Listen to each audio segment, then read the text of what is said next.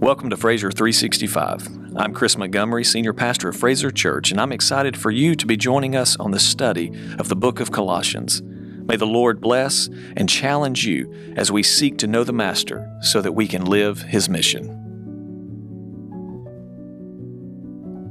This is day five of Your New Life.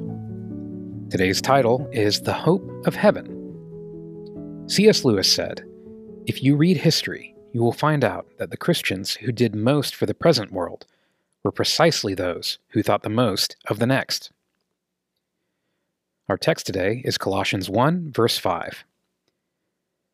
Because of the hope laid up for you in heaven, of this you have heard before in the word of the truth, the gospel. Charles Swindoll, in Growing Strong in the Seasons of Life, tells the following story. A missionary was sitting at her second story window when she was handed a letter from home.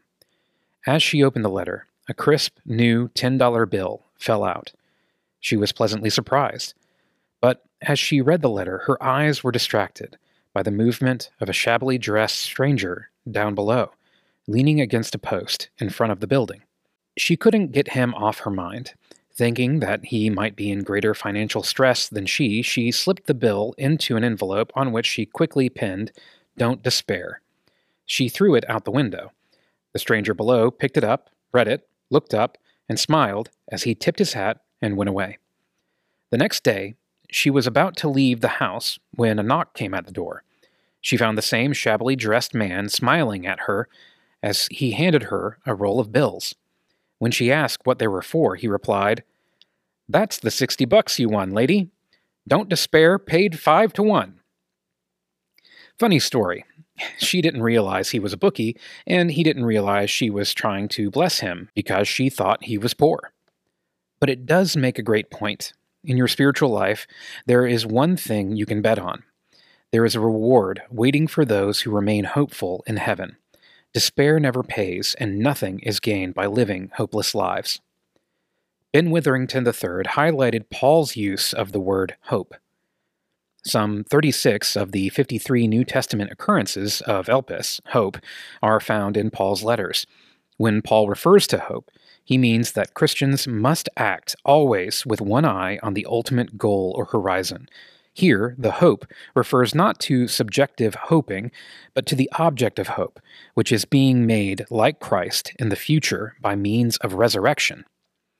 The Colossian believers had heard about this hope in the truth of the gospel.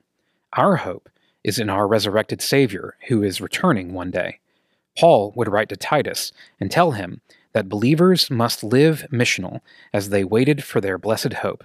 He described this hope as the appearing of the glory of our great God and Savior, Jesus Christ, in Titus 2:13.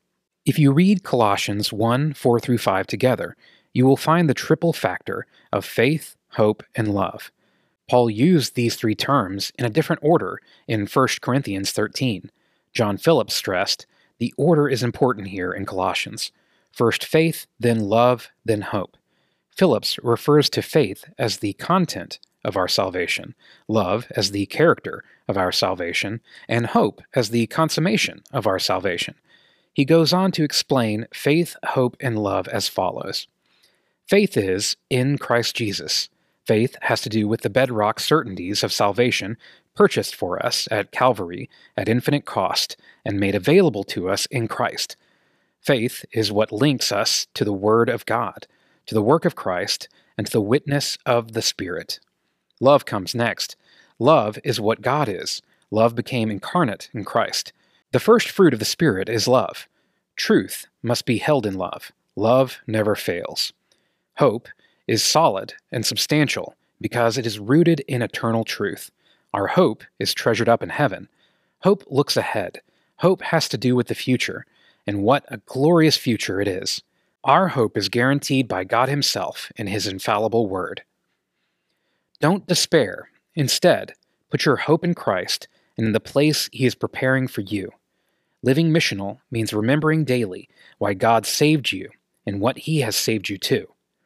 As you keep reading the truth of His gospel and hear all that His word proclaims, keep your hope in heaven. As a believer, Remember, this world is not your home. You're just passing through. Consider these questions In what specific ways are you living with the hope of heaven? How does hearing about hope in His Word give you more hope? What else does Paul's order of faith, love, and hope in Colossians teach you? Join me in prayer. Heavenly Father, thank you for giving us faith, hope, and love so that we may know you better. In Jesus' name, amen. Thank you.